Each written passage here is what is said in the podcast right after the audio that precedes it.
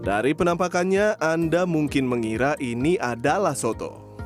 Tapi jangan salah, ini adalah dawet sambal, makanan asli Kulon Progo, daerah istimewa Yogyakarta. Kuliner ini bisa ditemukan di Pasar Cublak, Desa Jatimulyo, Kecamatan Girimulyo, dengan harga hanya Rp2.500 saja per porsi. Terima kasih Mbak. Nah ini adalah dawet sambal, makanan yang hanya bisa Anda temukan di Kabupaten Kulon Progo, daerah Istimewa Yogyakarta. Nah kalau Anda ingin membeli langsung di Pasar Cublak ini, Anda harus datang pagi-pagi, jam 6 pagi waktu Indonesia Barat, dan Anda harus cepat membelinya, karena ini habis dalam waktu hanya sekitar satu jam saja. Semua bahan dawet sambal merupakan hasil alam lokal. Salah satunya adalah ubi ganyong yang menjadi bahan dasar dawet.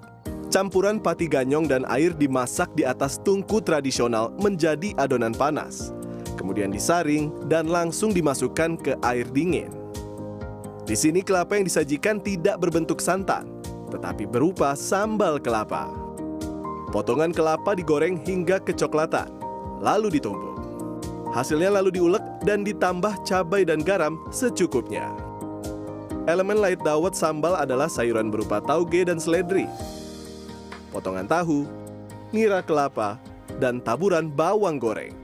Mbak Iwagiem niku riyen nggih niku njuk nemokke lemungel nek wonten se piantun tumbas kakung to mbok jajal nganu dawete dindoki sambel ngoten njuk sing klajeng niku Mbak Ayu ngajeng riku raan sing klajeng dawet sambel niku ning njuk nek sing klajeng wonten bumbune werni-werni niku sing duwe ide niku kula ki ambak ngoten raan.